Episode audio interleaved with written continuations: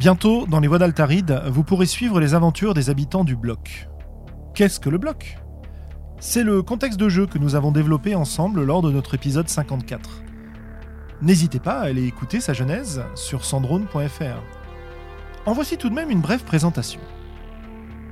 Marzen est une grande ville qui a émergé des anciens territoires économiquement dévastés d'Europe de l'Est. Elle n'appartient à aucun État et est gouvernée par un conseil de mégacorporations. Tout va très vite en ville. Les modes changent presque d'heure en heure.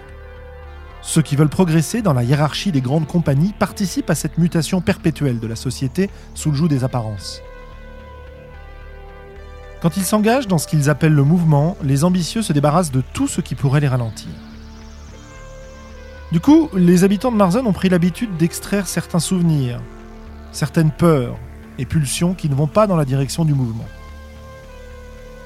Et comme tous s'imaginent qu'une fois parvenus au sommet, ils pourront prendre le temps de les réintégrer, ils les stockent dans des banques mémorielles à l'abri de la matrice informatique qui permet à la ville de fonctionner plutôt que de les effacer.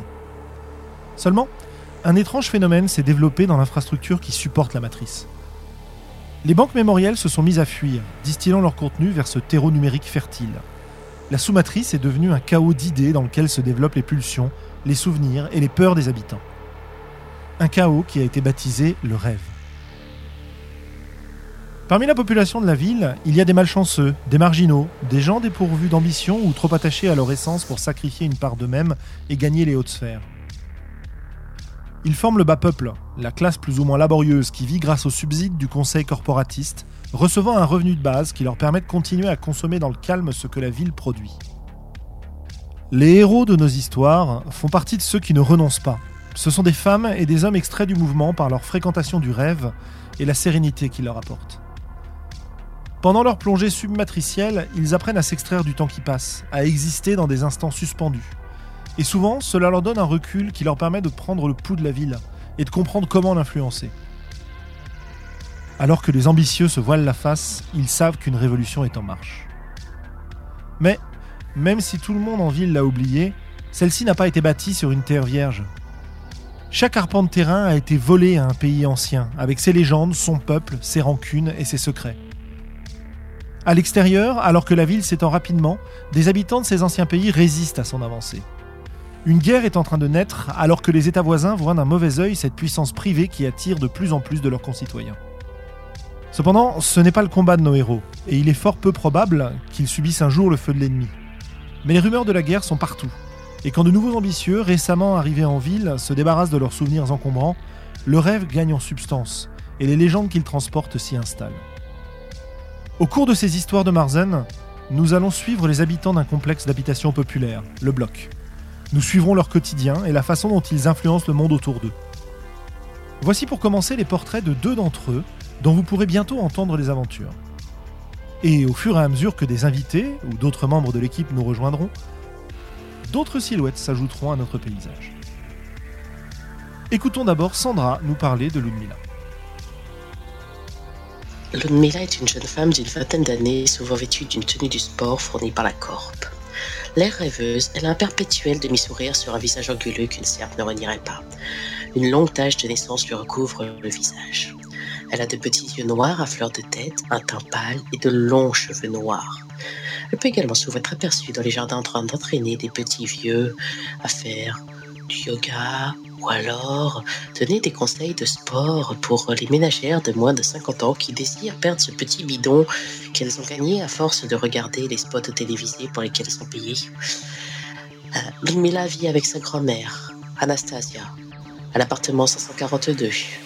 Elles ont avec elle une trentaine de chats empaillés et vivants. On ne sait jamais combien. Quatre perroquets et un pigeon recueillis euh, une sombre nuit d'hiver complètent cette ménagerie. Le décor est vieillot, orlant de naphtaline, des meubles de bonne qualité, mais encombrants, massifs, un cluster de figurines de porcelaine, des murs aux couleurs baies carrées mais délavés, beaucoup de dentelles, de crochets, de tapisseries qui recouvrent chaque surface de cet appartement. Ludmilla travaille en tant que modèle main et pied pour la mégacorp Rusk.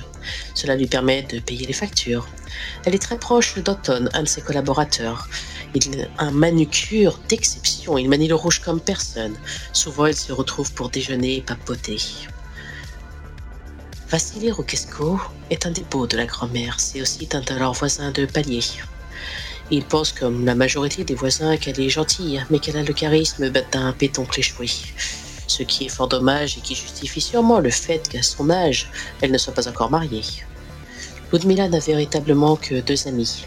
Ania, sa meilleure amie, une grande spécialiste euh, travaillant pour la plus grande corporation euh, de santé, dont le travail est de blanchir les dents euh, de riches personnes. D'ailleurs, dans le blog, on s'adresse en général à Ludmila pour obtenir les échantillons de produits de beauté. C'est, entre autres, cela lui permet d'arrondir les fins de mois de temps à autre. Et enfin, Milan, son deuxième meilleur ami, son sauveur.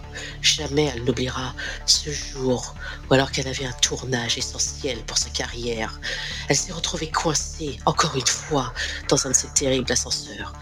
15 heures à être bloquée alors qu'elle remontait des jardins. 15 longueurs. Mais Milan est arrivé.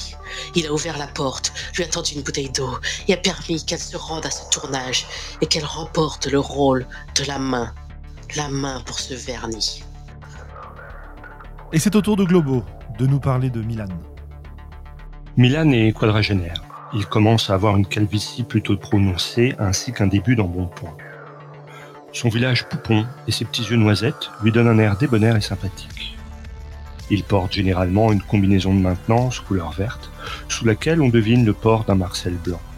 En fait, il a la panoplie complète, avec des chaussures de sécurité et un casque à lampe frontale à la ceinture.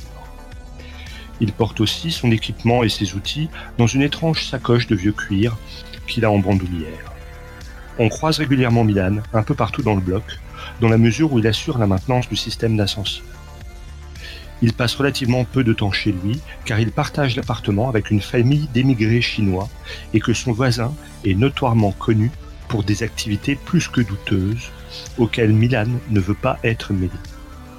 Son séjour en prison avec son camarade d'enfance Piotr lui ayant laissé un mauvais souvenir. Pendant son temps libre, Milan collectionne les insectes. Il passe aussi régulièrement chez Ludmila pour discuter bestiole avec sa grand-mère. Merci de votre attention et rendez-vous en janvier pour le début des aventures du bloc. Joyeux Noël et bonne fête à tous